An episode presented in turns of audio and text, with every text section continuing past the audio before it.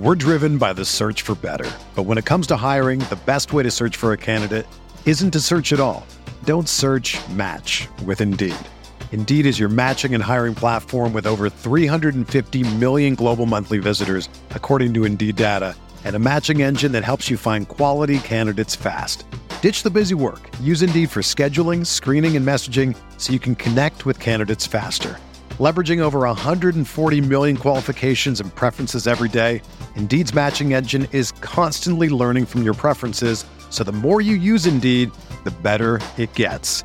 Join more than 3.5 million businesses worldwide that use Indeed to hire great talent fast. And listeners of this show will get a $75 sponsored job credit to get your jobs more visibility at Indeed.com slash BlueWire. Just go to Indeed.com slash BlueWire right now and support our show by saying that you heard about Indeed on this podcast. That's Indeed.com slash BlueWire. Terms and conditions apply. Need to hire? You need Indeed. This podcast episode is brought to you by Coors Light. These days, everything is go, go, go. It's nonstop hustle all the time. Work, friends, family expect you to be on 24 7.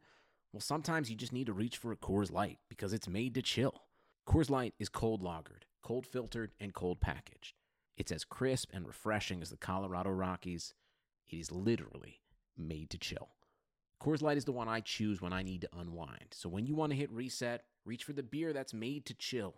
Get Coors Light in the new look delivered straight to your door with Drizly or Instacart. Celebrate responsibly. Coors Brewing Company, Golden, Colorado. Microsoft Teams is helping a bicycle company reinvent the way that they work. We make bicycles for everyday riders. Once the pandemic hit, we started doing virtual visits. All of a sudden, we could open up our showroom to customers around the world. Learn more at Microsoft.com/Teams.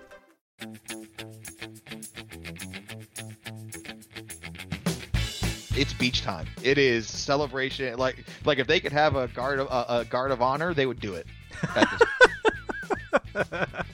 at a relegation avoidance guard of honor. I love It's it. a, a mid-table guard of honor for Burnley. That it that should be celebrated. This is the Fantasy Soccer Podcast from RotoWire.com, your premier source for fantasy sports. For player news, rankings, projections, and the best fantasy soccer stats around, please visit RotoWire.com slash soccer. And now, here are Mike Gottlieb and Andrew Laird. Hello, everyone, and welcome to another episode of the RotoWire Fantasy Soccer Podcast. I am your host, Mike Gottlieb, and with me, as always, Andrew Laird, the man who, like Arsene Wenger, does prefer a zonal marking system, as evident by the fact that he now at home must play a zone defense. Congratulations, Andrew, on your third, uh, your, your third child. Uh, that was the big announcement that I teased two weeks ago that uh, I'm sure has been spoiled by other podcasts, but uh, congratulations are indeed uh, levied towards you and your wife and your family. So congratulations on your zonal marking system. I appreciate that. Thank you. Yes. I, I mean, who knew you had so much in common with Arsene Wenger? Yeah, seriously, seriously. You both like Arsenal. Well, so now you hate Arsenal, but you usually like Arsenal. And What do you uh, mean? They yeah, had a huge win yesterday in Italy. I love them. I mean that is a. To be fair, that was a huge win. Uh, that's the Arsenal that people want to see more often, but don't. Yeah, I think the other part of that is I, I mentioned this to uh, Chris Owen yesterday. I said I I think AC Milan actually aren't that good, and his response was Arsenal aren't that good. I was like, okay, that's fair. so Yeah. I mean, I yes, mean- it's, it was a good win for the, for Arsenal for sure. But like, you know, they're they're beating a team that not that they necessarily should beat, but they should beat them. They're better. They just happen to not play that way usually. And Milan are under a reclamation project. They're a little bit. They're they're re- being um, rebuilt, if you will. Uh, and Gattuso has done a great job so, thus far with Milan, but. Uh, yeah, they've got. I mean, it, they're a classic case of a team that was put together. It's a lot of new pieces, and obviously we're deep into the season now. But those things just kind of take some time, and uh, you know the they have good players, and that doesn't always necessarily mean they all play well together. And so, uh, again, they're a good team. They're not. I don't think they're great, and uh, that kind of applies to Arsenal. And so when that happens, you know, a two nothing win isn't We something to go crazy about. We say this we say this a lot in the off season podcasts that we do, but soccer doesn't have like a lot of set plays. It's all chemistry. So when you put a bunch of new ingredients together in the pot, you know, it takes a while for them to you know to get the right combination and and and, and make it all uh, blend together. So I mean, there are set pieces, but that's not really that's not really the same. Yeah, that's not what that's not what we mean. Yeah, that's not what we're talking about. Uh, well, actually, now that we've gone over your uh, your similarities to Arsene Wenger uh, and Arsenal, uh, it's time to go through my similarities to Arsene Wenger and Arsenal. We were talking before the podcast started. I was looking at my FPL team because that's the site that I use to look at the fixture list. When was the last time you had, to... like looked at the actual players on your FPL team? Well, Aaron Mooy is still on the team. Fair enough. Uh, uh, I think I had Virgil van Dijk when his kit was in a Southampton coloration. It's been a while. Uh, but I was looking at my team, I'm like, this team should be a lot better than it is. Like, and I feel like that's what Arsenal looks at. Arsenal is like, man, this team should really be a lot better, and I don't really know why. like, like, I have like as if I do a starting four in a back line, I have Cedric, who's been terrible this year, but Southampton have not. Good start. Good start. Yeah, uh, Virgil Van Dijk, who is now the highest paid defender and really should be performing as such, and uh, the only performer who actually has been performing well is Nicolas Otamendi, but who's dropped from his 6.0 starting price of 5.9. Yeah. Well, he hasn't been starting lately. Uh, I know. And uh, Charlie Daniels as well, another player. And then Geoff Cameron's a throwaway. Uh, he he plays in a in a bind, but he's my throwaway fifth defender, who I'm never going to use. But Charlie Daniels, Cedric, Van Dijk, and Otamendi, th- those should be better. I guess. I mean, I think they're run of the mill defenders that other than Otamendi, who doesn't really play anymore. So, yeah, in, my midfield, I have two guys that have just absolutely fallen off a cliff in Matt Ritchie and Richarlison, and I have Kevin De Bruyne, who's been amazing. Uh, but and then I have Aaron Mooy, who's hurt, and Demarai Gray, who doesn't play, and when he does play, doesn't play well. I'm not sure why you think this team should be good. That well, my front my front three is Lukaku, Firmino, and uh, Jesus, but obviously Jesus has been hurt. but you know, Lukaku and Firmino, especially recently, have not really carried the weight. Firmino has been great. Yeah, well, sorry, yeah, well, yeah. Lukaku is really who I was looking at. Yeah, and I mean, Jesus, I guess uh... Lukaku, Jesus as like the first two for in terms of expensive, like. Yeah, yeah, yeah. Um, yeah, I think if you told me, like, where's your what, what rank are you now? Probably oh, like oh, four and a half million. I don't know. I, I don't I don't look at these things. Hold on a second. Let me I mean, I think that's accurate. Uh, and I only have two free transfers, Andrew. Well, yeah, that's that's the most you can get. You have a wild card. You could use that. Sure. Uh, my overall rank is three million. Three oh. million twenty-seven thousand. That's much better than I thought.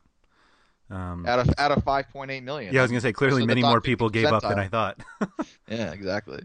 Uh, I think that score is an ap- accurate representation of the players on your team. Who have you been captaining this whole time? Lukaku. oh, so that's not terrible. He scores sporadically enough that my vice captain is De Bruyne. Right. That's who Lukaku always plays. So. well, they both always play. Right. I'm just saying you would you wouldn't end up getting a vice captain because of that. Oh yes, that's that that is a much better point. Yeah. Um, but yeah. Yeah, I, this team isn't good. No, it's but not. like I said, yeah. As you can tell by the fact that Richarlison, Aaron Mooy, Cedric and well, Jesus was still on the team. Now he's probably should be back on people's teams. Uh, you know, you I haven't so? checked this in a while. You think people should uh, have Jesus? Uh, yeah, well, maybe not in FPL because the the locking system is so weird. But uh, the, yeah, you're right. You probably want to see it first and see it consistently until you build Jesus back on your team. Yeah. And Aguero's been arguably the best player in the Premier League fantasy fantasy wise when he plays. It's him and, it's him and Salah. Yeah, and it's and it's not close. Like, like after that, it's not close. Harry Kane is not there. Um, why is he not there? Oh, I guess from a well, from a fantasy perspective, yes, he is there because the shots count as well. Because he, he what he does, what his production has come on such higher usage than the other two. Aguero and Salah have been just absolute killers in terms of, of killers in, in, a good way in, in, terms of their lethal finishing. Uh, their their number of shots, their shots to goal ratio is so much better. Uh, their uh, you know for for Salah, he also has been adding Uh, I believe he has a couple of assists, and Aguero does too. Actually, I think they both have a like not not a terrible number of assists either. Yeah, I mean, I I feel like we've had this conversation. Like efficiency is great, but that's not what counts. But yeah, you you you get points for volume, and so I mean, Kane has scored more than Aguero, and in FPL, and a lot of that is because he's played more. But you don't get points per appearance; you get total points, and so if you were smart enough to get Aguero when he scores, that's great. But Salah is just running away with it. I mean, it's a, it's a Salah's at 235 points right now, and the next highest is De Bruyne at 180, and Kane's at 178. Like that's he's ridiculous. Yep. And if you captain him, you'll be captaining him with everybody else. I think there are enough people who do Kane also. I mean, uh, Salah, I assume, is the top one most weeks. Um, I don't know about this week, but uh, he, yeah, I mean, usually you want to captain the best player in the game. So how insane is it that the top three assist getters in the Premier League all belong to one team? Yeah, it's been like that for like most of the season. Like David yeah. Silva hasn't had as an assist in forever. I know. He's been he hasn't been playing either. Yeah. But I mean, yeah. uh, when you score as many the, goals as they do, and the fourth highest is Paul Pogba, who has been in the doghouse. It's yeah. like what, what is going on with this season? Assists are weird. sneakily with. I did not expect Dele Alli to be up there. Yeah, yeah. It's uh, he's basically given up goal scoring for setting them up. Although he had a decent number of assists last year, didn't he? Yeah, he Um, did. Uh, wasn't he double double last year? He was. Um, let's see. Anyway, yeah. uh, While he you was look, 18 and seven last year, which means he was probably like 17 with FPL assists. And he was 10 and nine the year before, but the the total drop in goals from Dele Alli, like it, um, I'm pretty sure I, before the season I ranked him as like the top Spurs midfielder. It might have been Eriksen, but I, I had both of them very high. Like I actually thought uh, after last season that, and I got this completely wrong. Like I'll happily admit that, but I thought the scoring load would basically start to spread out a little bit more. I thought uh, Dele Alli, Eriksen, Son, um, even I actually probably didn't even consider Lamela, but I thought they would score more. Not that I mean, or Dele Alli keeps his, and that Kane would actually go down. Like I, that's how I looked at it, and it, it's been the total opposite. Like you know how many shots on goal Dele Alli has in total this season? eleven. Yeah. I happen to be staring right at Yeah. it. That's the only reason. Yeah, he's only taken 59 shots, which is literally uh, less than a, a hundred and change less than Harry Kane. Yeah, Like Harry Kane shots this year, it's just such a ridiculous gap between him and everyone else, which in some formats is great. But like Kane and Salah are the only players with more than 100 shots this year, and Kane is at 162 and Salah is at 113. Like And that's if you had- crazy. Yeah, and if you had told me that Leroy Sané has shot less or shot, uh, yeah, shot less than David Silva, I would laugh at you. yeah, And- it is. But I would still be. I would still be wrong. Yeah. Oh, my favorite David is Silva. David Silva has outshot Leroy Sané. Leroy. Sané. Yeah. Yeah. Um, Not on goal, but he has outshot him. Yeah, my favorite is that Richarlison, your boy, um, is fourth in the Premier League in shots at 81, um, but only 16 of them have been on goal, which puts him like 35th. Yeah. it's Bad. it's one fewer than Coutinho. Yeah. It- It's it, it's not good. Doesn't play in the Premier League. Anymore. It's not good. It's really that. I mean, that is not a good scenario. I mean, the Uh, excitement was um, was so evident early on because he was scoring, and it turns out that we were not finding like the next magical player. It's that he was greatly overperforming, and so I noticed somebody yesterday because uh, Dortmund was playing in the Europa League, and somebody made a comment about how Richarlison is like the perfect player for them to like pick up. Um, and it was like I Richarlison has done enough in the Premier League that he'll never leave the Premier League unless he's going to a bigger club, and he's not going to Bayern Munich. So it's like he's not going any. He's certainly not going to Dortmund. It's almost too late, even though he's so young. Unless unless unless he's offered a raise. yeah, but do- know, but he's- nobody in the. Pre- I mean, West Brom would offer him more money than than Dortmund. Like any any Premier League club is going to overpay whatever, a you know, a non Bayern German club would. Although it was specifically Dortmund. You know, that's that's what we say now when it's like a young, exciting player. It's like, oh, they're just going to go to Dortmund. Yeah, we're just we're you know what we're gonna see a nice swap deal. Marco Reus for for Charlison. Well, you hope not. I, I mean, I love Marco, Marco Reus. Reus. Certainly does. Yeah, I love Marco. Reus, but like that, nobody's going to do that. So, No. he'll. I mean, as long as Richarlison is linked to Tottenham or Arsenal or whoever. He was linked to Chelsea for a while Yeah, too. Chelsea. He's linked to everybody. Yeah, exactly. Eh, But he's going to stay in England just because, unless he literally like wants to go somewhere else. I just can't see Germany being that place. Yeah. Well, let's go over to Manchester here to start off our weekend. So 7:30 in the morning on Saturday. The early game is the best game. It's the biggest game. It'll be the most watched game, bigger than the Super Bowl worldwide. It is Manchester United at home against Liverpool in a game that features two completely contrasting sides, and we will see if. Uh, I mean, basically, what I'm looking for is Jose, is Jose Mourinho going to do the Antonio Conte and just not even try, not even try to go forward, just try to maybe hit Liverpool on a counter attack or two, and that's about it. Yes, I, I mean, I, I, I I would argue that Conte pulled a Mourinho, but well, fine. But yeah, I- where do you- I, I'm pretty sure. I'm pretty sure Conte had to change his shorts after watching Juventus play against uh, against Tottenham because that's exactly what he wanted to do to Man City, and his team couldn't do it. yeah, um, we'll get to Spurs in a little bit. But the yeah, I, I just there's never been a situation where uh, I see a Mourinho-led team going against another top team and think, yeah, let's there's some goals here, uh, Yeah. a lot of fantasy Did- value, and so let's go get it.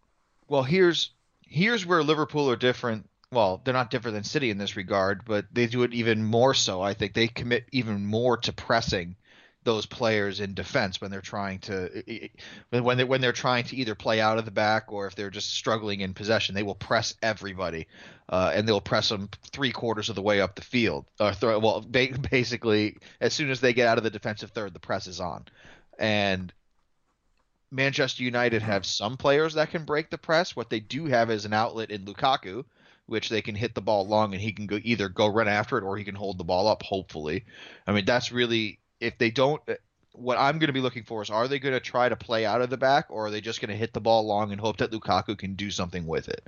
If they go the latter route, I think that's a better better strategy actually. If they're going to of the two, if they try to play out of the back, Liverpool are going to they're they're going to hurt them at least twice, uh, and it's a matter of whether Liverpool will leave themselves exposed enough where Manchester United actually may score twice.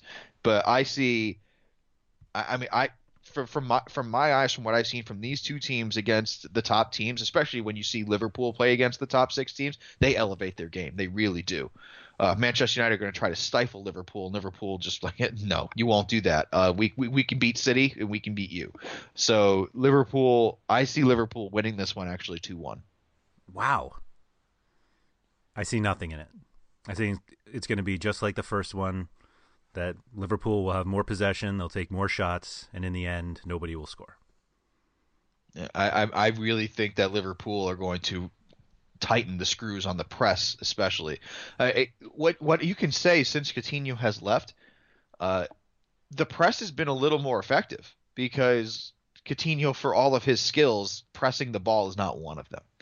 Yeah, I mean, know, he's, when- he, he's an, like an incredible player, but there was that time when he was out for a little, when, uh, excuse me, Sadio Mane was out for a little bit, and we were like, oh, maybe he's actually the most important guy on this team. And then Speed. and then it turned out to not be him either. It was Mo Salah, but they, Coutinho was, uh, and I hate to say that like Coutinho was like replaceable, but they they're built in a way that they could do without him, and so Yeah. selling him for whatever it turned out to be made total sense because they have players in their attack. I mean, they were effe- effectively uh, playing him in a position they didn't want to play him in because they were throwing him in the midfield, which is not really where he's best. But you weren't going to take Salah, Firmino, and, and Mane off the field, and none of them were going to play behind. So it just it tactically made total sense to get rid of him. Well, and that and that's that's the great segue to what I'm saying. Against the man against the Manchester United when because they have Paul Pogba who's probably going to be sitting a little deeper than he wants. Uh, you if you press him, you're going to he can get by you. He can one on one get by you, but the press when you have those three midfielders, if let's say if it's you know Oxley Chamberlain, Can, and and whoever, uh, and Henderson, whoever it happens to be, those three have to be able in combination to prevent Pogba from quickly turning defense and break and getting that breakout pass to let's say like a Martial down the wing or somebody. It doesn't have to be Martial. It could be Jesse Lingard. It could be anybody. Alexis, that's who Fine. it is. Fine. Alexis down the wing. Correct. Yeah. If they if they can prevent that from happening, they are going to win, and I be I believe that they are going to because Paul Pogba is just not. I, I don't see him having. Did having you just say two one Liverpool? I, no, I, I- that's what I'm saying. Oh. I, what I'm saying is I don't see Paul Pogba, who by the way is just not. He doesn't look like he's having any fun at all out there, and He plays for Mourinho. Whoever looks like they're having fun, well, other than Nemanja also- Matic. Yeah, uh, it, it- Paul Pogba is going to have to. Him and Matic are going to have to, you know, be the catalyst to that offense because they're not going to do the like the slow build up play from the back. Liverpool will not let them. So if they have to do it quickly, it's going to have to be those two as the linchpins of of offense, and I don't see that happening consistently enough. That from a tactics standpoint. Yeah, I, I mean, I, agree, that- I which is why I don't think anybody Liverpool scores. yet or no. What's that? Have I convinced you to bet Liverpool yet or no? No, I, I still, I, I just don't see. I, I, I could see this being a very exciting scoreless draw. I have failed myself, and more importantly, I have failed John Wallen. Uh, but speaking of, speaking of, uh, he was talking about how good Mo Salah is, and I was saying, yeah, Barca are going to really like him next year. so I, I really do think that Liverpool are to Barca. I said this on Twitter. Liverpool are to Barca as Southampton are to Or to Liverpool, yeah. Yeah. Um, I, I think he stays. So that's all. that's all I'll say. You, you like Do they awesome trade Coutinho back? No. Because I'm pretty sure Barcelona would consider that too. Bet they would. All right. Uh, from the Manchester United side, do you see this as a you know sit Lukaku because he's uh not not the only team that he scored against in the top six is Chelsea? Uh, I, I mean, if you're in like a Togga league, you're never going to sit Romelu Lukaku. Well, uh, let's say FPL. home. Let's say Um, FPL. Would you would you transfer him out for pretty much anybody else because you can afford anybody else? I mean, it's FPL is so limited that you're. I mean, theoretically, you could do it. Sure. I mean, especially getting ready for game week 31 that has all these um, blank games, but. Uh, Yeah, only only eight teams play in game week thirty one. Yeah. We'll have a very short podcast. Yeah, I I mean no, I would still play him because not like Liverpool. I mean Liverpool play, you know they press, but they're not a Loctite defensive team. So especially away. So I no, I would be fine playing Lukaku. I had a really tough time with rankings in this game because of this game because it was one of these that I if I was as passionate when I did rankings as I am now about this being a scoreless draw, then obviously I would be much higher on guys like De Gea and Karius and Van Dijk and Bailly and Young and or excuse me Valencia, and I just like I didn't really feel that way. Like I basically was like it could be one one. I have no idea who the goals are coming from. Probably Salah, so I'll put him higher than I probably would anybody else in this situation. But if it's one one, then all the defenders are pretty much worthless, and as are the goalkeepers. And I kind of just kept going back and forth on. it. I think I ended up ranking De Gea, but didn't not that high. I don't know. It's it's if it's just, if you could have like basically minimal fantasy value in a game that could have two goals in it. Um, I mean, this is it. What I but I don't what know. I found what I found interesting is how highly you ranked Alexis Sanchez. Like Um, you ranked him fifth yeah. I right? th- in in a game that you think is going to be a scoreless draw. well, both, I I both, didn't both me and Detroit did not rank him. when I when I ranked when I did the rankings, I basically decide like I have De Gea nine uh, tenth, and I didn't rank Karius. So like I do think at the time, I thought yeah there should be a goal in here, um, and uh, ultimately I decided that it'll come from from Alexis. I'm looking down now, which I'll admit is probably a mistake.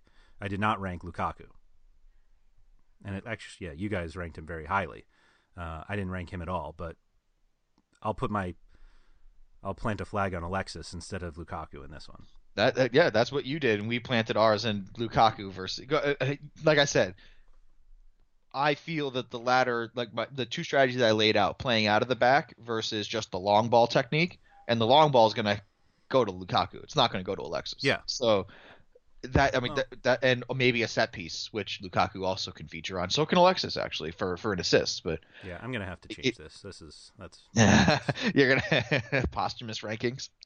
well mostly because I noticed that I did I ranked Rashford, which I just probably assumed when I got down to the Rashford range, I was like, oh, I probably already did Lukaku. I, I, I, I have said this many times about rankings that like after eight, after seven or eight, it, the, the rankings for forwards don't matter. I, I, actually have begun to disagree. Um, it's not that they don't matter. They're all they're all dart throws. But right, point. but I think I think there's value in deciding which dart throws are better than others. Because there are plenty of people who do those dart throws. That's what we do. Like that, that's what we're trying. That's what we're doing. But when you look at, like, I'll put it this way: when you look at the top seven or eight, which we tend to not change the names of very much in terms of who's in it, but just the order in which they reside. Yep. There is a level of consistency there that, that we, we we say this all the time in draft strategies. You have to get your forwards early. You have to because if you're stuck in that you know like eight or nine to 20 range in terms of the top 20 forwards uh, you you can't count on anything not even starting time not even playing time so anyway it's it, I, I I don't I don't really subscribe to that as much as everybody else does based on results from this year like if you like locked up Lukaku early like you're not getting that much more and I think what you were saying like the top eight forwards. Like I think that are basically the same every week. They're just like a different order. I think that it's much smaller than that. I think it's literally like four. Like I think you could make the case that that Well, you will always have Jamie Vardy's been my cutoff. But I, I'm I'm not sure you have thought of how many guys are really ahead of him. Like I think every week you will have Kane, Aguero, and Lukaku in your top five, and probably Firmino. And after that, it's a like that's the group. It's four. It's not eight. Like I don't think you're necessarily putting Murata there every in the top eight every week. I I, uh, I mean there, there's there, there's a recency there's a recency bias for Murata, but remember the first half of the season he was he, he right, but I'm saying, I mean that, but that happens. You know, like it- it- it's not like we can. Well, Lukaku went for a streak without scoring either. Uh, Right. Right. So did Aguero. my- that's my point. hurt. They all do. Like, yeah. I'm just saying the the group of forwards, and I will absolutely include Firmino, but it, but it's four, and it could be five if you want to now include Aubameyang, which I don't think you necessarily need to. But um, it I think it's like It- Arsenal looked fine without him yesterday. Right. Yeah. But it's like it's four and then maybe another four, and that's where you get your Vardy and Murata. Although it might be just those two, uh, and then Aubameyang will probably be in there. right, which we didn't have at the beginning of the year. But like, and then it's like everybody else. But I think there's value in everybody else, in knowing who Disagree. who you value. Disagree. Yeah, I, I, I'll let I, my strategy will be I'll let you chase those, and I'll. But you uh, can't, I- you can't think- just say like I'm going to take all the top ones. You, No, no well, I mean, can look, do that. well, in in I mean, in draft format, it's very common for my teams to have you know uh, like a Lukaku, not Lukaku and Murata, but like, like in a lot of my teams, I have Alexis and Murata, or Alexis and uh, uh, Alexis and another guy who plays all the time, and I don't have to worry about it. Uh, That is very common for my teams. right, but it's but it's not guys in that top three. Well, yeah, because they're gone in the top four picks. That's what I mean. So that so the value is is getting out of that top four. Who are the guys outside of the top Well, when you four that yeah, I should well, get? Yeah, I mean, obviously, yeah, because the other guys are performing at their value. Yes, you, but what I'm you're gonna have to dart throw all season, and that's just at that position where the fluctuation is drastic. So I mean, you can get you can get zero to three versus twenty to twenty two, right? It's it's not it's not a position where if you miss, you just like oh, it's only a difference of like five six points. No, it could be a difference of twenty. Uh, certainly in Togga, yeah. I mean the That's well, yeah, in in draft formats for sure. In FPL, it's whatever. You know my feelings about that game. yeah. Well, I'm just saying I think it's not quite as drastic as you think it is. Um, I mean, obviously in in Togga, which does a head to head every week, like getting three goals out of Jamie Vardy one week and none for the next five is more detrimental than it is in FPL. But Yeah. Bad, But you bad- could do that with any of the the top example, guys. but I understand. I'm not going to blame the name on the example, but I I understand what you're saying. But Jamie Vardy has not been that. has not been what He hasn't been like Hatrick one week and then barren the next you're five. right. You're right. But I- I'm not I'm not going to harp on the example too much. I just want to make sure that the public knows that Jamie Vardy has not been that. Sure. Sure. But I understand from a forward who scores. That's a that's a perfect thing for like Steve Mounié.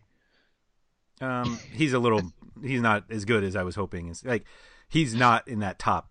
No, he's not. The he's next not top, top group, list, but no, I even though I said he had a similar skill set to Right. Didier Drogba. Yeah, but I'm just saying, like, if you were in in Togga, and instead of getting Kane and Mounié, you got uh, Sterling and Son, you're fine. You're thrilled. Well, yeah, yeah. I don't think anyone was excited to draft Raheem Sterling at the beginning of this season, though. Right. But I'm just saying, I, I, we have guys like that every year, and obviously it's not so easy to like come up. But like, I, I think we we see how good Kane, Salah, and Aguero have been, and then we're like, oh, that means you have to get the good forwards, and then it's like It now we're helps, starting to extend what good forwards mean when it's really just those three. It really helps. Sure. It really, really helps. That, that that's what I'll say. All right, let's go on here. We have let, let's go on. Here are two here are two teams in Everton and Brighton who have we'll call it potential value forwards, if you will, the the, the edge player potential value forwards. Uh, Glenn Murray obviously being the higher value, but Cenk Tosun actually got off the Schneid recently, so he's on the goal sheet. Uh, Wayne Rooney is still a thing. Gylfi Sigurdsson is still scoring some points, Togga style. Uh, for Brighton, though, it's really just two guys. Pascal Gross, Glenn Murray are the only ones you can really count on. Davy Pröpper recently has been on this, uh, getting some points, but nothing to really write home about. Uh, the one key, one thing of note that I thought was interesting: Chris Hughton won Manager of the Month for the He did. month of. Brighton, um, with our form tables do the last three home and last three away, and looking at the non Manchester United Liverpool game for Saturday, so it's basically the DFS slate. Brighton have the most points in their last six games than the entire rest of the slate. Yeah, and one thing you can count on is like I, I say it every week, but Chris Hughton will organize his side. Yeah, yeah. This is going to be a horrible game. Oh man, it's gonna be bad. But uh, uh, we I think there are a lot of guys though that like Well, I mean, I well, I I ranked I ranked Jordan Pickford and, and defenders from Everton pretty highly actually. Uh, even though Big Sam has not been typical Big Sam this season with Everton, there's not a ton of clean sheets going around there. Uh, Brighton though for the season, you know how many goals they've scored on the road? no, they've been Seven. horrific on the road. Yeah, They scored seven goals total. That's the lowest in the league. That's West Brom low. Yeah, that's that low. was- yeah, it's low. Like it's bad. It is really, really bad. And I mean, defensively, they're still okay. I mean, they've only given up 17 on the road, Uh, so it's not like you're going to be, you know, it's not like they get blown out, but it's, it's not good. Uh, they, that is really not good. Uh, uh, you know, they've given they've given up only one fewer goal than Chelsea have on the road. I'll put it that way. yeah. A team that's very defensive. That's yeah, yeah. uh, Zadroika ranked Jordan Pickford second. Yeah, and I, I thought I was high ranking. Yeah. I think fourth. Yeah, like I have right? Yeah. five. I mean, obviously, home against Brighton is a situation that you'll want to take advantage of, but like, it's any of these games. These Saturday games are really bad, and any of them I feel like could be. You know, we Yeah. always talk about which one could be the four three. Like, it could be this one, but could be any of the others, and Well, it, it, it all signs point to this game not being four three. I mean, it would have to be such an ineptitude. all signs like point to every game on this slate being not four three. Thank you. There's not a single Uh, game in this entire game week Oh, other yes, than. City, Stoke, and Spurs, Bournemouth. Oh, I oh I can I can totally see. Well, I can totally see Chelsea Palace being four three because Chelsea have been that bad. Not because you that like that, but sure. I, I I'm- I I can when I'm s- I'm I'm so I'm surprised you have confidence that Chelsea could score four. that We'll get there. We'll get there. We'll get there. I'm saying not because anyone's really good, but because people are really bad. Right, we'll get there. But I, I would start everybody that I had on Everton: Sigurdsson, Walcott, Cuco Martina. Martina. Baines is back though, so who knows if he'll come back in. Coleman's back. I would play Knockaert, Gross, Murray. I would probably stay away from the defenders. If I, I would be, It- my they don't team would be really enough. sad if I had these defenders. But theoretically, they're they could play. Theoretically, they could play. Yeah. I mean, they will play it for real, but like they, they no, I don't think that they have any kind of. uh I don't think they have any kind of value. Right. Right. Support for this podcast comes from Wild Turkey Kentucky Straight Bourbon Whiskey. Let's tune in to their one on one with Jamal, a real bartender from Old Fourth Ward in Atlanta. I really get into the backstory of whatever I'm pouring, out of respect. There are literally years of experience behind these bottles. Wild Turkey, same recipe since 1942. If you want a true classic, this is what you want to order. Wild Turkey.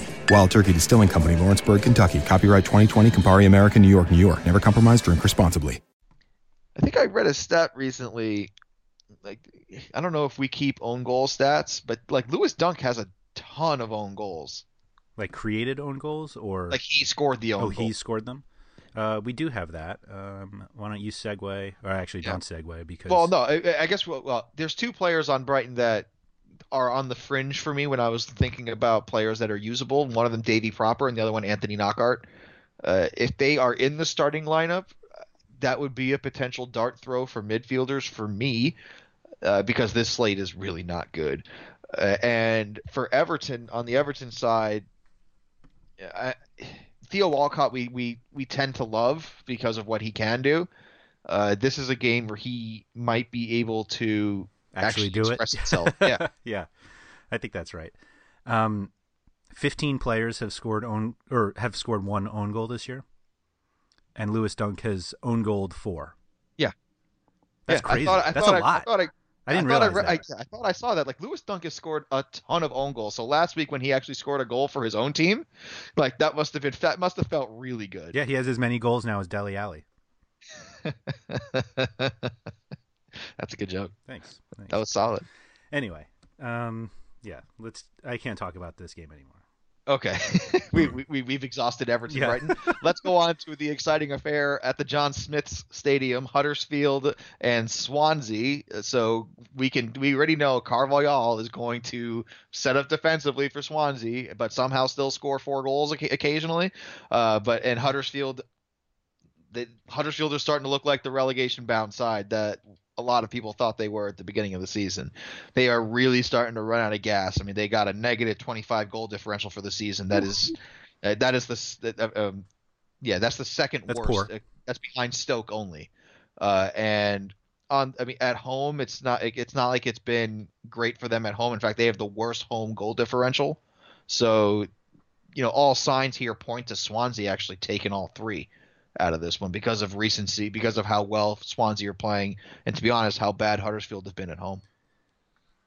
I've fallen into this trap before with Swansea, and I'm I'm not going to do it this week. Will we see both Ayew brothers start a game? I hope they did last week. Did they? Sp- I thought that Jordan didn't start. I thought that he came off the bench because Tammy Abraham started. Um, no, I think no, they both started last week. Yeah, brothers Ayew. Yeah, Abraham didn't start. Oh, was that Abraham started the Abraham started. midweek something FA Cup. I think it was FA Cup. Uh, anyway, uh, yeah, I think again, I've I've been caught, trapped by Swansea, and Jordan Ayew specifically. no, I, I'm all on Jordan Ayew. I continue to start him every week in FPL. Well, Ki Ki is probably a, He's a been key great. player. Uh, he's been a key player recently. Yeah. Uh, No, he's- I think. That, I I I mean, if he's available in a Togga league, pick him up. Yeah, I'd be shocked if he still was, but yeah, I mean, I, I get very excited about Kyle Naughton and Martin Olsson, and obviously Jordan Ayew, and then they go away and are horrible. And even though Huddersfield are equally horrible, horrible if not more horrible, um, I just this could be like just the one-one that ruins kind of everybody. It, two own goals. I start zero Huddersfield players, and I will start whatever Swansea players that I have. Yeah, I think that's which is right, what, which is be- also another indication of Swansea are tipped to take all three points here. I guess. I mean, it's not like Huddersfield have terrible players. Like uh, Rajiv van La Parra is good.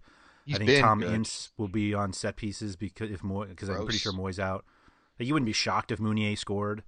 Like, No, I would be shocked. Yeah. No, nothing's going to surprise me about this game because these are two teams that really need three points. Well, one team really needs three points. The other team, who everyone thought was relegated, are now in like 13th place Yeah, because they points out of like. the relegation zone. But yeah, Yeah, I know. It's yeah, a crazy. It's a crazy year this year. Yeah, it's Like- um, I don't know. We'll see. Be, I I just I don't have a lot of Swansea or Huddersfield other than Jordan Ayew, so I'm happy about that. They are three points out of the relegation zone. Hmm, yeah, see, Hey, that one point is huge. I guess. Maybe a two possession game. well, it's it's anyway. it's not, it's not like the teams. Well, there's so many teams below them that may get a three. Anyway, it doesn't matter. Uh, let's move on to another side that promises to bore everyone to tears. Newcastle, who haven't actually moved the bus since the beginning of the season, uh, it's just been stuck in neutral. And you can actually probably say the same thing about Southampton. Uh, so two teams that will park buses, and the midfield will be empty of and devoid of players. we uh, Southampton has long been a popular daily um, our daily podcast conversation. At least last year, like they specifically for DraftKings that counts crosses that they have guys who like Cedric and Bertrand and Ward Prowse who just love to cross the ball. And this year they basically haven't been doing that. And part of that I think is that um, the lack of Charlie Austin up front doesn't really give them much to cross to. Like you don't really lob balls in the box for Manolo Gabbiadini or Shane Long or Guido Carrillo of, of recent. Uh, but last week, out of nowhere, they crossed 44 times, which is the most uh, they have all season. Bertrand, Cedric, and um, Nathan Redmond, who got a nice start, all had, I think, at least 12. Uh, and Redmond and Bertrand split set pieces, and they still couldn't win. And so. Oh, Boufal missed a really, really did, easy header. Which is what he does. Um, and so James Ward-Prowse didn't play. I don't know if that's oh. if that's a because he had been playing so much. I was Ward-Prowse is another one. They were like, yeah, he's really good, but he's only going to play 60 minutes. But he's been playing 90s, you know, basically for the last two months, and maybe that is catching up to him. But who knows if he comes plays once in. a week? How can that catch up to him? um, I don't know. I just I could see Southampton. Like I would be fine starting the guy. Like if I had Mario Lemina or Romeo, like I would start those guys. Zero. I think Kennedy's zero. the best guy in this game, though. zero zero. Yeah, I, I I wouldn't be surprised at all. This one is zero zero. Both teams will gladly take the point, which is why I ranked Martin Dubravka. Yeah. Fifth. Yeah. Not ever. No one else is really seeing that except for me, and I. And you know who I ranked right behind him? Fraser oh, Forster. Uh, yeah. Well, I hope not Forster. He hasn't even no, been starting. Uh, the other guy. Well, yeah, Alex McCarthy. McCarthy. Yeah. Um, yeah. yeah, I mean that's yeah, that's where we should be. Yeah. Well, you guys aren't. I, I'm the, I ranked them fifth and sixth, and you guys only ranked Dubravka, and no one ranked McCarthy. Yeah, I mean, I these these team neither of these teams are good, so it's one of those. It's another one of those. I, well, but yeah, but let's need, call it one-one. Both these teams are defense first, and one they nothing. are both in need of a point. I don't know if Southampton is defense first. Newcastle seems to be, but seems to be. I can't call a team that leads with Dwight Gayle defensive, Mike. Yeah, they they are offensive in every single yeah, way. Yeah. They are offensive. Yeah. That that is that is true. They are offensive in every way. Yeah. But it does include two of my favorite players if Mikel Merino starts. Merino and Lemina in the middle. Those two holding midfielders that I really like. And Romeo for Yeah. Southampton. I don't love Romeo, but sure. He's Well, the next Chelsea biased, guy, so I'm sure you biased. like him. I, li- I liked him on Chelsea. Yeah. So you don't Anyway. want to talk up Kennedy? No, no, he's been he's been okay. Like he's been okay, but Newcastle aren't going to play at the system that he's going to like really shine in. Like it's not like he it's not like he's a shining star for all to see. Yeah. Okay. I think he should. I, anyway, this is not this is not good for his development either. Uh, we will go on here. We we got to move on because Yeah. that game is Yeah, awful.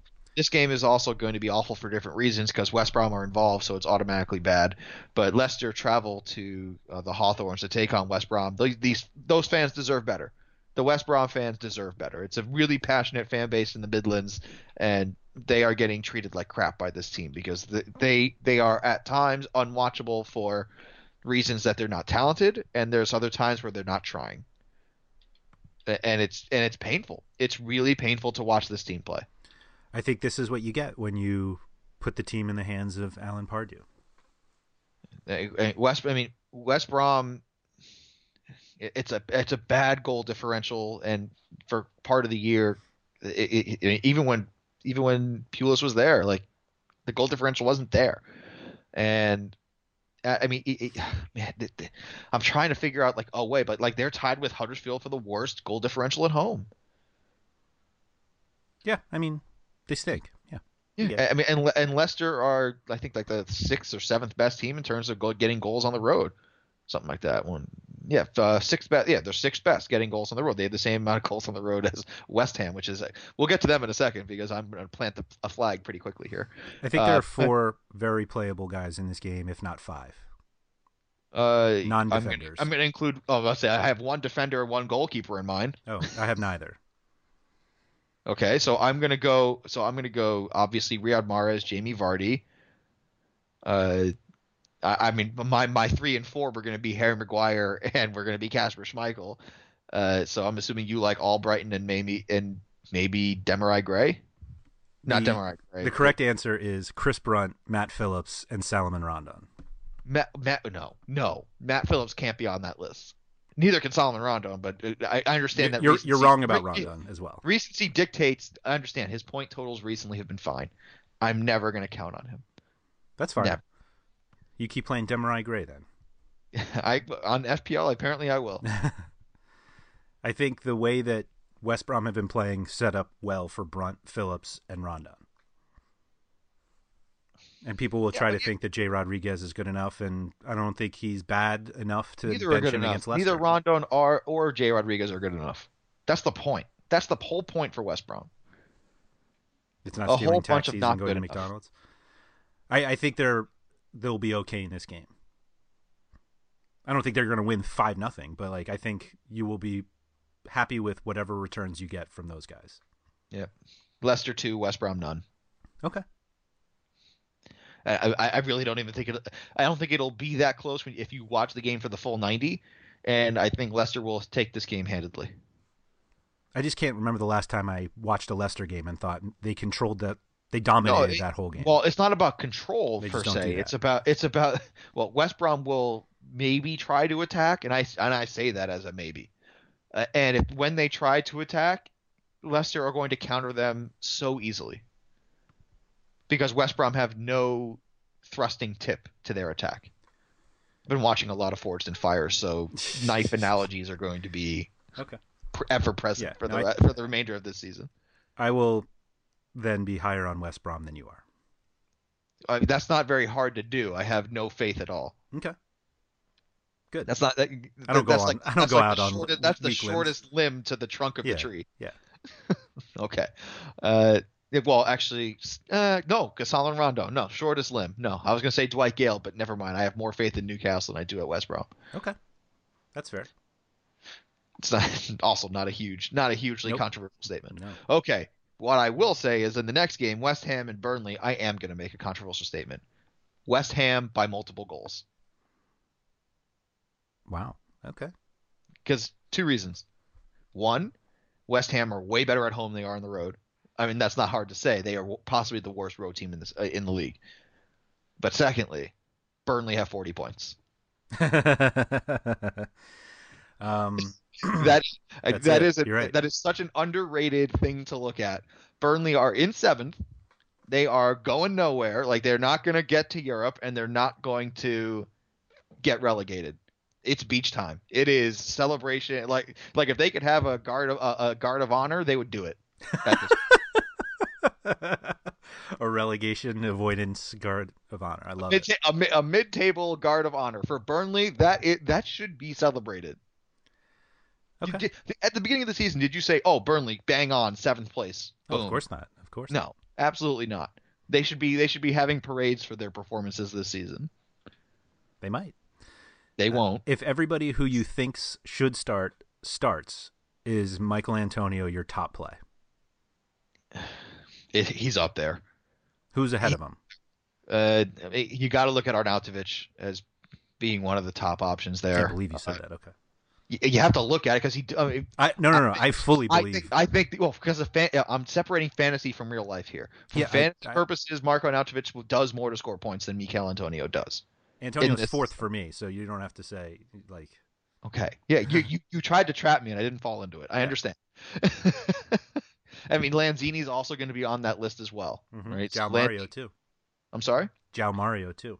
Uh, yeah. I mean, I, I, I can, I can, I, I will accept all three of those. If you decide on those three players before Antonio, I get it, especially recently because Michael Antonio can't start for some reason. But in real life, when Michael Antonio is on the pitch, West Ham are significantly better than when he's not. It's it, it's like it's like my original Sadio Mane statement for Liverpool be pre Salah. Yeah. Like he makes such a gigantic difference because he does so many things that allow West Ham to play at mediocre levels. I don't disagree, but I just don't think he's that great of a fantasy option. Uh, he can bully this Burnley team single handedly. He's bigger, faster, stronger, and Burnley. Uh, I'm not sure about that. Mee and Tarkowski are huge. Tarkowski well, is a tank. That's that's true. Mikel Antonio probably is not going to play centrally though. he's probably going to play out on the wing. Okay. If he plays centrally, I agree. He's not. He's he's faster. He's faster than those two, but he's not bigger or stronger. They are yeah. both gigantic people. Yeah. But if I mean, have you? I mean, Mikel Antonio when he falls down to the ground, ever when you look at the size of his legs, it's like like he, he's a he's a tree. Like he, he he's built on the foundation of two tree trunks. And it's a wonder why he struggles with muscular injuries all the time. Yeah, too much too much too much mass, not enough lean, not enough so. uh, flexibility. I don't know. It's I don't know. I would probably put Gudmundsson ahead of him though, as well.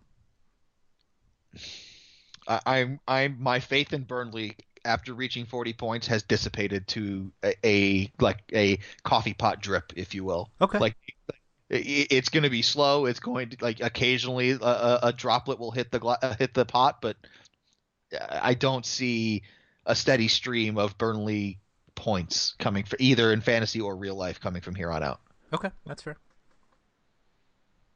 I get it. I mean, the the evidence is there. Well, yeah, I mean, we we I've been saying about uh about like Stoke and West Brom for years. Like as soon as they hit 40 points, a Tony Pulis led side hits 40 points, boom, everyone's cut everybody. Yeah. But you know, similar style. Sean Dyche has reached 40 points. His season has been accomplished. They may actually try to play offense, which is going to be a bad idea. Could be fun. Except for Ashley. I mean, do you like Ashley Barnes in this game? You love. I would Ashley think Barnes. about it. Absolutely. Absolutely. I, I, I wouldn't shy away I, until you don't. Uh, I'm playing predictive here. Like I'm I, I don't need to see it to say to say that Burnley are going to be worse than what they've shown uh, throughout the first three quarter. Well, actually, it's more like uh, like yeah, three quarters of the season, right? Like they've been the man. The game weeks start with three now. We're three really now, getting. Yeah. It would be awesome if they opened it up. If they're like, we reach forty with this yeah. defensive style. Let's see what we can do. Yes. I would love it. Yes. Yes. Thank you. Yes, that's what I think too. Start Aaron Lennon maybe. Who knows? They start him all the time. well, him and Nkoudou on either side, and get the speed, and then put Gudmundsson in the middle behind a central striker, one central striker like Chris Wood or something, or Ashley Barnes if you yeah, will. Wood is back actually, which makes me wonder what what they'll do. He did he score last week? Scored off the bench. scored, yeah. Off the so bench. scored the winning goal. The yeah. first time under Sean Dyche that Burnley has won a game in which they were trailing. That's amazing. Um, yeah. So it you know I don't know how whether they'll play Barnes and Wood. Uh, they'd played Barnes in the ten a few times this year also, so I don't think they necessarily take him out if Wood comes in. So catalyst um, of creativity. Now that I've said that, maybe he hasn't played. Maybe anyway. it was just. We don't need to talk about this way too much more because we got a few more games to get yeah. to and not that much time to do it. But West, uh, so I say West Ham like two 0 What do okay. you say? That, I mean, I'll say two one just to get my Ashley Barnes goal. Okay, but you still. But, but I do think, think, yeah, I do think West Ham should win this game. Okay. All right, let's go to a game where uh, well, it's a London derby. It's Chelsea at home against Crystal Palace. Crystal Palace winning the reverse fixture earlier this season for their first win of the season, um, and their first goal of the season. Was I that believe a Monday? Like, what was that a Monday match? I don't know. It was it was a sad day. Is what it was. uh, not but, for Crystal Palace. No, not for Crystal Palace. For me, uh, Kayla the Eagle strike struck down hard. Uh, but anyway, uh, Chelsea. Um, I mean, I ranked the defense very highly. I mean, I do think they get a clean sheet here because Crystal Palace on the road uh, do not score. Uh, they, they scored nine total this season on the road. Yeah, and they're just not as good as Chelsea. I'm going to go with that. Fair, fair. Uh, but I, but I'm trying to take a larger representative sample size as far as what we've seen from performances uh, to try to predict what's going to happen here. Even though previous performances don't don't dictate future behavior, but uh, I'm gonna I'm gonna try I'm gonna I'm gonna roll with the numbers here because Chelsea have a very large uh, very large talent gap here, and they're gonna. fact, I think they're Crystal without Palace- Kanté and Bakayoko though, which um, you know makes them a little more attacking just in terms of personnel. yeah, personnel. great Drinkwater Fabregas that'll Yeah. be fine. Yeah. Uh, They be. Chelsea, Chel- I mean, the, the the problem that Chelsea sometimes fall into is that they have a lot of players who have, when they touch the ball, you know they're not shooting and you know they're not scoring. Right. There there are too many players on a top level side where they have absolutely zero chance to score if they touch the ball. Yeah, I think that's fair. Oh, I'm sorry. fall- they- Con- they fall Conte is into- back. I, I apologize. Yeah, it, it- even still, I mean, I saw a report today that PSG wants both Contes. I'm like, good, go. like at this point, like, like I like, I, I really do like N'Golo Kanté. It- It's just that if you want to be a complete team, like he can, he can definitely help you defensively. He's like a Lasano, Lasana Diarra, right? There's just not enough going forward if you're trying to be a Champions League winning side. You can't have a player in the midfield who has zero offensive output. I It's hard. It's it, it, it makes it a lot harder. sure, sure. Anyway, that that we don't need to talk about that. But Zaha's supposed Chelsea, to obviously you're gonna like Willian, you're gonna like Hazard, you're gonna like Morata if he starts. Uh, he should. As soon as they put out that lineup against Bar- uh, against Manchester City with no center forward, I'm like they've already lost. there, there was no chance because they were going to try to pass out of the back, and that's exactly what City want you to try to do. They literally played right into the hands of City, and Chelsea didn't even decide to press them, even when they were down one nothing in the 70th minute. They allowed Manchester City to pass it in the midfield, and they waited until they got to the attacking third to press them. It was so pathetic. They will not do the same thing against Crystal Palace. I'm pretty sure. I'm pretty sure too. All right, I think. Uh, Do you I, play I, any I Palace think guys? Like Zaha might be back. might be a good. Um, um, no. No. Patrick Van Aanholt revenge game. yeah. there it is. it's, the first, it's the first one I've mentioned. We didn't even mention the Lukaku revenge game last week. Um, Yeah. was slapped by you. Yeah. Or two weeks ago, whatever it was. did I not? Nope. Hmm. you did not. Anyway, uh, Chelsea by multiple goals, we say, and with the clean sheet as well. All right, let's move on to Sunday here, where, you know, if we see the Arsenal side that we saw in Europa, they should handle Watford easily. The problem is in the Premier League, we haven't seen that side. Yeah, Aubameyang will be back. Um, That helps. Well, and- maybe. yeah, they there was a stat that I saw during the game, or yeah, somebody put on Twitter, if I remember this correctly, that uh, yesterday's lineup was only the second time since like March of sixteen that Wilshere and Ramsey started together, which is pretty crazy. Yeah. Um, Considering but- that they were the future of the franchise yeah, for a long time. yeah. Not franchise, the- the franchise.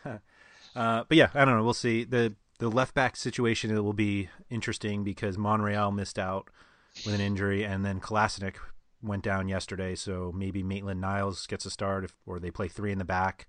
I have no should, also, should have also received a red card last week. Um, I don't even remember what That- happened last week. That shoulder charge to the chin for the second for that wasn't even called a foul. Yeah, eh, what are you gonna do? Um, yeah, it wasn't even a foul. You can't get sent off and wasn't even a foul. Uh, there was a perfect tweet. He like he was like, "Oh, he's gonna hear from Roger Goodell on that one." That's pretty good. Um, but anyway, yeah, That's how Be- bad it was. Yeah, Wasn't Bellerin might be out. Um, so if Bellerin's out and Kolasinac is out and Monreal is out, that kind of makes me think it could be good for Richarlison. No, no, Okay. I'm not. You you can try. I don't think so. Okay. I mean, they've to. also they've also changed styles since you know when when Richarlison's been good. Remember that coach is no longer there. Marco Yeah. is no longer there. Yeah. I don't know. Uh, yeah, it, Arsenal should dominate. I would start everybody that I have. Yeah, I, I think Arsenal are going to dominate possession. and Watford will let them. Yeah, I'm considering bringing Ozil into my FPL team that already has Mkhitaryan, mostly because Arsenal have Yeah, a great run of run of. And you're not going to straight swap Ozil for Mkhitaryan. No, I might do both because Arsenal's upcoming games are really good. Yeah, they are. yep, Arsenal. Uh, same analysis for Chelsea Palace. Watford are trying to make this a London derby, even though they because they think they're a London. Their side. training ground is in London. Yeah. Okay. Uh, let's go on to uh, uh, uh, well, Spurs are the road team, so it's not like it's Chelsea and Arsenal where they're home favorites, but road favorite uh, Spurs travel to Bournemouth. Uh, well, I know you probably had some things to say about Spurs uh, with their Champions League performance. Do you see that affecting their Premier League future? Um, I don't know actually. Uh, It's I, tough. That was a tough game to lose. Yeah. Three bad minutes. I um, I actually thought, and I still think that Tottenham are better than Juventus. Um, and I, I- I don't think anyone disagrees. yeah, but the way that I played DFS was with Kane and Eriksen, and not Dybala and Higuain, and for 160 of the 180 minutes, Spurs are better. Yeah, they they absolutely were. Um, and they kind of caught Juventus. Like Juventus have won is it six straight Scudetto, uh, Scudetti. Uh, it would be Scudetti. I'm go- Yeah. I'm actually going to Italy in a couple weeks. Oh, so. look at you. Uh, but anyway, they I'm hoping. I'm actually hoping to see a Roma game when I'm there. I'm going to be in Rome. that would be fun. That stadium is horrific, apparently. But anyway, uh, Then I then I won't then I won't waste my time. it's a really they don't play in the Coliseum, just in case you were wondering. Ah, um, they, um, yeah, that I mean Tottenham should have won, should have advanced, um, based on like you said, the 160 of 180 minutes they were better. They just couldn't break through. They played really well in Turin and then couldn't come back and they played really well after the first 20 minutes. right After the first 10 True, minutes, true. when they were down two nothing. Um, and so I don't know. It's a I, how they respond is obviously going to be huge because this that that is a loss that could kind of linger with them. Um, and it's all whether Pochettino can refocus them to the Premier League and say we need. I mean, they're hardly locked for the top s- four, so you got to. Well, the way, the way the way Chelsea been playing, yes, they are. what do you mean they're going to destroy Crystal Palace? Well, my my point anyway. Yeah, but yes, I, I just the narr- the narrative can turn very quickly on a team, Sure, which is what I was trying to say to Kevin DeVries yeah the other week. which is not what Uh, you were saying at all. But yes, That's exactly what I was saying. Is you can't you can't say anyone's a favorite with this many games to go because there's so many twists and turns still to come. but you just said they Any- were the favorite because Chelsea won't do it, right? Well, now what I've seen, well, I, I Okay, just checking, just checking. Facetiously, facetiously, I said, given the last couple of weeks. Anyway, it doesn't matter. But they No should blow out fav- Bournemouth. I No defensively, I, you know, it's like they. I'm not sure they shut Bournemouth out. I'll put it that way. I think You Bournemouth might really be like the Bur- you've really liked the Bournemouth uh, off attack recently. You really Uh, have. I'm I'm not as high on it without Jordan Ibe, and I can't believe I'm saying that. But they look better with him on the field, and so if he's out, then I will temper my expectations. I haven't checked Bournemouth's injuries yet this well, morning. Bournemouth are so- gonna yeah Bournemouth they don't play the counter-attacking style, and you know Spurs are gonna want to press them, and they're gonna have to be really good on the ball to have any kind of offensive attack. And I, I- I mean I really do think that this is the right team to play for Spurs because they're not gonna try to lock you down defensively. They're gonna try to come at you. They're gonna try to play some some pass and move, and Spurs want you to. Yeah, looks yeah. I'm looking now. It looks like Ibe and Francis are going to be out, which doesn't really drastically change things. But um, I wonder if Tottenham will rotate significantly. A little bit, probably. I mean, I'm pretty sure Eric Dier is going to be out because he's picked up a knock. Uh, you know, maybe a couple of guys. I don't see a wholesale changes coming in. Yeah, I assume Ra slots back in. I, maybe Danny Rose. Um, that Trippier guy's really good, by the way. I guess yeah. He assisted on that goal. he did. That's it was a good he- assist. It's what he does. Right. He's in the right place to cross the ball, and he crosses it accurately. Man, it's it's like when you play three at the back. You you really want someone like that in your wing as your wing back. I don't know, just me. Well, they don't play three in their back because Alderweireld is hurt. So I don't know. They, I don't know what they'll do, but whoever's starting, I would be happy to start them. Yeah. Ugh. Yep. So, car, uh, copy paste analysis. Manchester City travel to the bet three six five against Stoke. Oh man, that's gonna this is gonna be awful. This is gonna be ugly. Well, who Get scores the most goals? City, Chelsea, Arsenal, or Spurs? City. That is really always the answer. It, it's not close. Yeah. Uh, I, I I'm I've been banging this drum for a long time. We are not appreciating enough what we are seeing from this Manchester City side on a week in week out basis. We are it's we're just not. I think what will be good about this is we will finally get to answer the question: Can they do it in a cold night at Stoke? this is it. This is Pep's legacy right here. We're not going to end on a better note than that. That is the perfect way to end this episode of the RotoWire Fantasy Soccer Podcast. Uh, who, like Manchester City, can do it on a cold night in Stoke. Thank you all for listening. We will catch you next week for the very short and abbreviated 18 slate for game week number 31. Congratulations again to Andrew and your zonal marking system.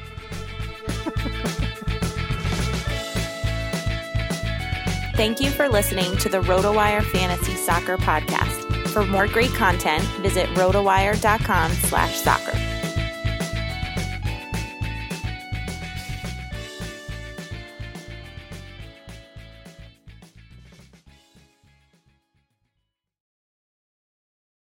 This is the story of the one. As a maintenance engineer, he hears things differently. To the untrained ear, everything on his shop floor might sound fine, but he can hear gears grinding or a belt slipping. So he steps in to fix the problem at hand before it gets out of hand. And he knows Grainger's got the right product he needs to get the job done, which is music to his ears. Call, clickgrainger.com, or just stop by. Grainger, for the ones who get it done.